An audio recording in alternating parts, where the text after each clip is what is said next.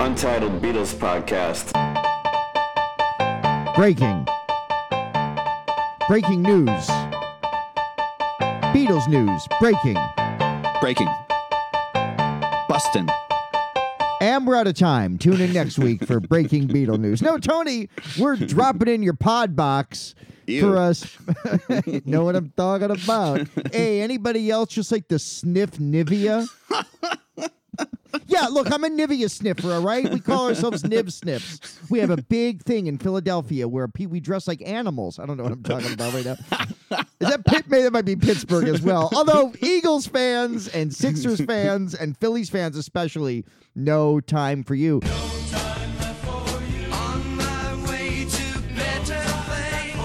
Tony, there's Beatles news, and we're breaking in right now because it's arguably the biggest news, uh, biggest Beatle news of the year, and that Beatle Joe Strummer, uh, who is dead, has an album coming out on the Dark Horse label that George started, the first non-George Harrison Dark Horse issue since the early '80s. So that's not the big breaking news. I I buried the lead. We have a teaser for the new Plastic Ono band we wanted to get to. That's true. That's true. Yeah. Well, briefly, the uh, the new Joe Strummer music on Dark Horse is called what's it called? Assembly. It's called Assembly, and it's uh, it's it's it's out and it's on the digital platforms. And uh, here's the thing uh, i'm raising my hand i don't dislike the clash but i'm not a huge clash fan i like rock the casbah you and i we have a weird intersection we have multiple weird intersections but the hits of 1982 was one of them rock the casbah one of the great songs from that that year of music before everything got super 80s and uh, i love that song but Joe Strummer dead for a while, but I guess some of his previous recordings and some live versions of classics are on the Dark Horse label, which George started uh, then under the Warner Brothers banner. And uh, his son Danny has revived.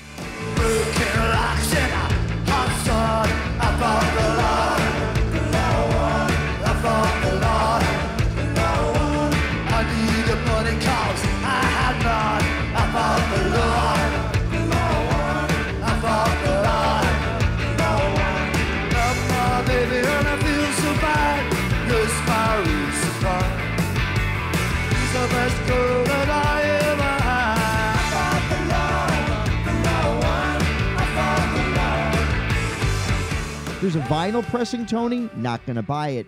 But I love seeing the Dark Horse label again. That kind of cream colored tan with the horse and the Indian kind of accoutrements. It's really cool to see. yeah, yeah. Let's see what they keep putting out. Thanks, Danny and the gang over at Dark Horse, and thank you, Joe Strummer. The thing I remember, yeah, I used to do this comedy bit. I was in a two person group called The Sniffs, and we got to play the San Francisco Sketch Festival like hmm, close to 20 years ago. But uh, yikes, man. But Glory days of sketch, Hoss. That's when prov was prov and sketch was sketch. You could say what you wanted. yeah, man, I'm don't kidding. call our I'm- stuff skits or we'll find you and we'll kill you. Fuck those people. Look, man, it's 01. You know who I hate? Al Qaeda and people who call sketch skits. I'm an improviser. I don't work. God bless.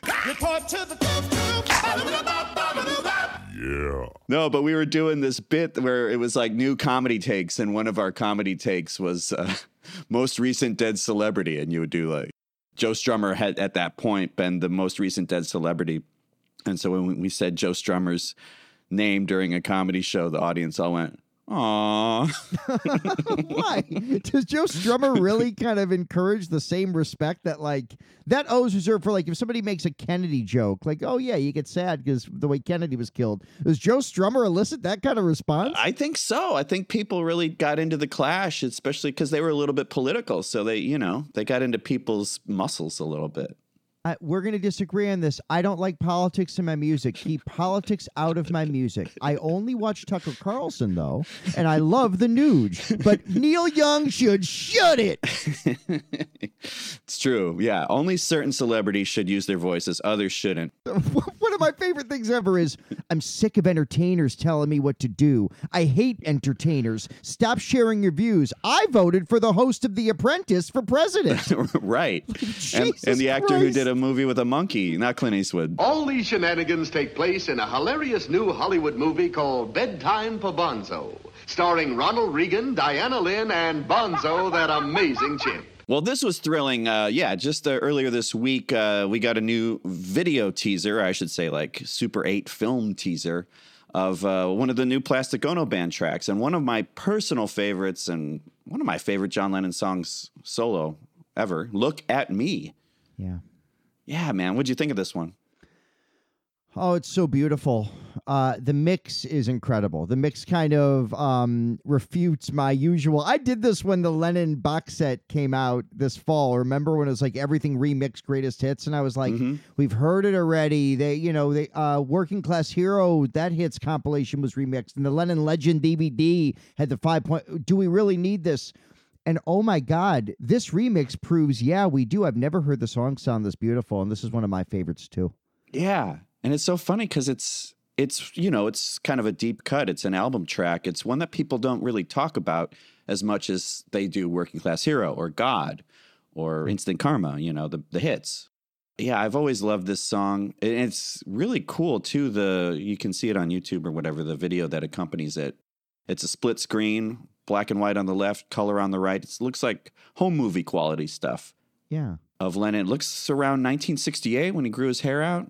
and this song sounds a little like Julia, which was written around then. Yeah. I've I've always kind of connected "Look at Me," not lyrically, obviously, but musically. I connect the song to Julia. It uh, it was kind of like a spiritual relative of Julia when it was released two years later.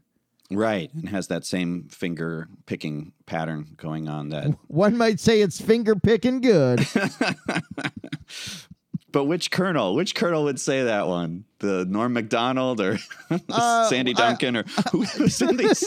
Reba McEntire. yeah, that's who I meant. Reba McEntire is Sandy Duncan in Peter Pan, the KFC commercial. I'm flying. Look at me way up high. Here's a deep cut from Peter Pan. I'm flying.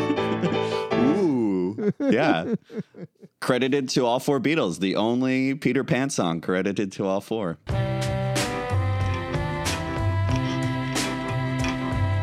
Well, you know, there's not a lot of pictures from Lennon around the Plastic Ono era, meaning when he was recording that first LP um, after they cut their hair and all that. The rumor is that he had gained a little weight or whatever when he was in LA writing those songs that would eventually make their way onto that first solo record. I think you're right, and that's what's another thing that's so exciting about the physical deluxe reissue of this is there is apparently a, a hundred plus page booklet in there with never before seen photos from that era that I think have just been in John and Yoko's personal archive. So I'm really excited. To, the, the tactile feature of the box set is what I'm really excited for, and now hearing this remix, it's a reminder that it's probably going to blow me away when it comes out. Yeah, yeah, yeah. And again, the mix is really cool.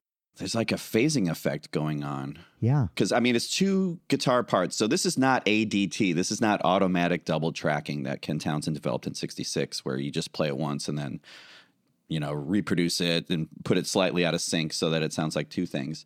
This is two different parts. And you can tell because I will say the mix really brings out the imperfections of this song, the humanness of John Lennon, and also his impatience and not wanting to get it right, as Paul probably would. Paul probably would have done that part again, but here you hear the song getting out of sync with itself, and it creates this kind of dreamy, phasey effect in your ears. Okay? Yes, thank you. Look at me. Who am I supposed to be? Who am I supposed to be? Look at me. What am I supposed to be? What am I supposed to be?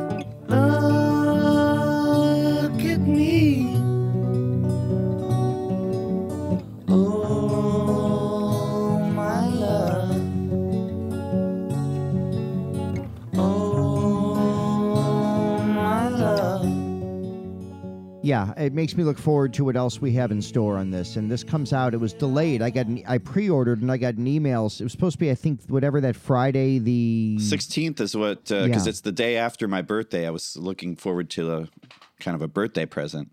I- our birthdays are right on top of each other. Mine's April twentieth. Yeah. So that was gonna come like dir- yeah. I mean, I was looking forward to it too, but I think now it comes the twenty third of April, so it'll Yeah. still be out fairly soon. And yeah, I didn't pre-order the vinyl. I did pre-order the box set just because again, I want to kind of hold the book Me too. and just see all that stuff. And I got to be honest, the Imagine that two vinyl Imagine reissue from a couple years ago felt unnecessary Hmm. because once you, you know, I, I don't know that I need to hear the outtakes done on vinyl. Like I've got, plus Imagine's an album that's been remastered version on vinyl at least three, four times. There's a great version of this. The purists, by the way, of Imagine will argue with me. I understand that. But in 87 or 88, Capitol reissued the Imagine vinyl and on the top there's a there's a little um, sign that says digitally remastered. That's not a sticker. It's right. ba- It's, baked into the vinyl, uh, the the cover itself. yeah.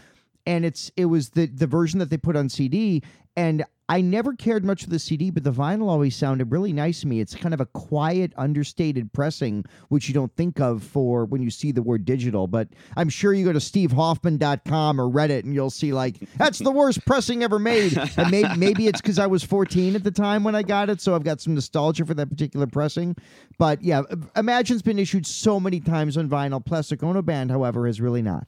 Yeah, yeah. So still looking forward to it, still excited about it. Also, you get in these home movies, you get a cool glimpse into Lennon's house. Uh, I think that's Kenwood. Is you can see his green Mini Cooper. You see the Sergeant Pepper drum head. It's pretty cool. Yeah. So he's also holding a cat, which is a cute little moment. Yeah. Big cat guy, John Lennon. Was he? I have no. I don't know. Are you I- doing a bit? I'm not sure. It feels it feels like one of those authoritative. Hey, I saw a guy at Beatlefest in '89 who was a big expert on John Lennon's cat fetish. I was never a cat guy until I met my wife. And then she loves cats, and I just grew to love. Like it's weird when you finally live with a cat and you've never lived with a cat before. They're awesome. Like I love them. I've got two myself. So, but were you always a cat guy, or was this a later in life thing for you? It was later in life. Yeah, my mom did not care for cats, so I never had one growing up. But I we we had some out in the desert when I was like twenty or whatever, and then took a break, and then now I, I have two. Yeah, Everyone needs a cat break. Everyone needs a cat break. I love I love that demo. That's another finger picking demo of his Everyone Had a Hard Year, which then later became part of uh, I Got a Feeling. Right. Hearing him doing that demo is one of my I don't know if that's ever been an anthology or officially released anyway. I don't That think so, still might just be bootleggy. yeah. That's bootleg city, man.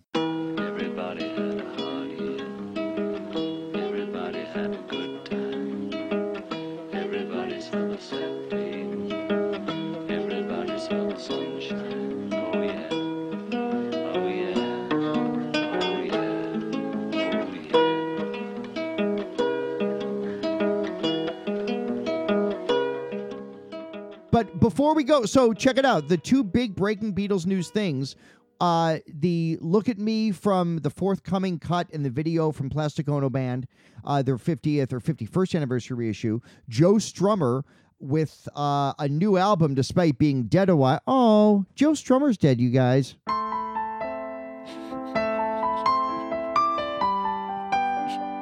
I'm not mocking Joe Strummer's death. God bless him, but it's like you you reserve that for like, ooh, uh, Roy Orbison died, or you know, uh, Tom Wait, Petty died, so- Prince died. So, what is the appropriate response? That just like nothing. Like, When- if, when- if when somebody told me Joe Strummer's died, I was like, oh yeah, Clash was a pretty good band. Cool, let's Okay. move on. Not oh, oh is for like like what, what Prince dying elicits an oh. unless Prince didn't do anything for you, in which case you have no soul.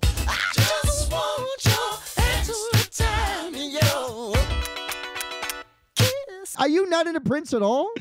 You know, I don't. Yeah, hot take, whatever. I don't like the production on his songs. It's really tinny, and I, yeah, I'm not into it. Here's what we're gonna do. We will do. You will convince me on Elvis, and I will convince you on Prince. I'm gonna get a lot of hate because like everyone loves Prince, so I don't know, man. Right? Yeah, yeah. No, I'll I'll be forced on microphone to say I like Prince. I don't hate him, by the way. I just don't like. I just didn't get it. But I don't I don't hate Elvis. So I think the only band I think it's possible to admonish people for not loving is the Beatles. And I mean that. If you can't find a moment of, well, I like I really like the early stuff or you know, I didn't love the early stuff but the late stuff, like if you can't find an era of Beatle music that you like, you're uh, legally dead inside. It's impossible to not like some facet of the Beatles. They're the but they're the exception. They're the only band that I think you can say that about. So if, live live your truth. You don't have to love Prince, but I'll, and I'm not some Prince aficionado, but some of the earlier stuff, especially not like post Purple Rain, but some of the late 70s. His original version of I Feel For You that Chaka Khan covered is great. I've heard some of that early stuff that sounds really fun and wild and kind of kooky. So yeah, I, I don't hate it, but like when people swear by it and I hear I liked When Doves Cry. I mean, these songs were around when I was a kid. I I, I kind of liked them. I you know. I didn't care for Purple Rain, the song, and that movie is very problematic. Even I recognized that seeing it for the first time late in life when I was like 25 or something. Dude, this dude didn't see Purple Rain to live. If you didn't see it in theaters in 84, you're dead too. I saw Under the Cherry Moon. Brilliant. Oh, all right, yeah. His black and white flop. But, yeah, you from know. 87? Uh, Later Yep. than that. No, I think it was 80, it was either 86 or 87. It might have been 86. I get that so confused with the release of Steve Winwood's Roll with It. Two things I want to tell you about Prince before we stop this Beatle Update podcast. Three things because also just announced Paul McCartney's Ram, excuse me, Paul and Linda McCartney, and I did pre-order this because it's one of my three favorite Paul albums. Half speed mastered vinyl for the 50th anniversary this year with the original British green apple label. I don't have any copies with the British apple on it. So yeah, man, Ram Right. half speed mastered coming out really soon. Oh, I can't wait. That's such a great one. The other two things before we go, Tony, check out Ronnie Talk to Russia, where Prince sings a whole song begging Ronald Reagan to deal with with uh, Gorbachev and uh, to a funk beat. And also, I will contend that the Prince solo in While My Guitar Gently Weeps, I believe at the Rock and Roll Hall of Fame, is among the best Beatles covers ever heard.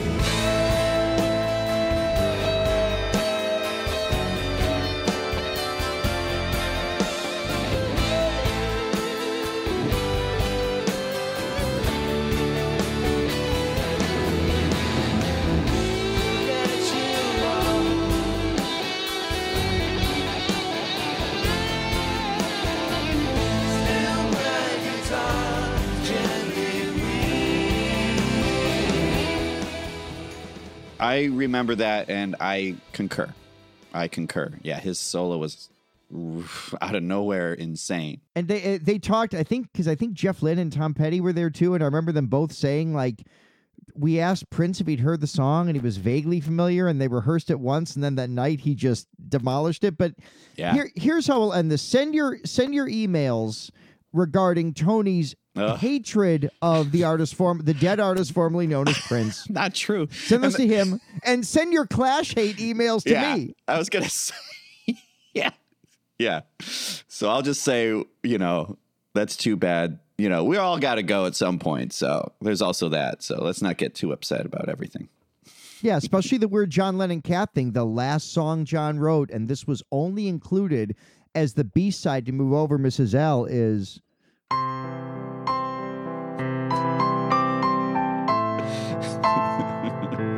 It was on Geffen. Whoa, shit. I just exposed something. The original Broadway cast album of Cats was also on Geffen, just like Double Fantasy and the John Lennon collection were. Holy fuck, John Le- breaking breaking news. breaking news. John Lennon wrote Cats and went to Cats' belly. Wait for it. E- Untitled Beatles Podcast. Like and subscribe. Wow, good shit. All right. That's the dumbest. We, we're devoting a whole bonus episode to that.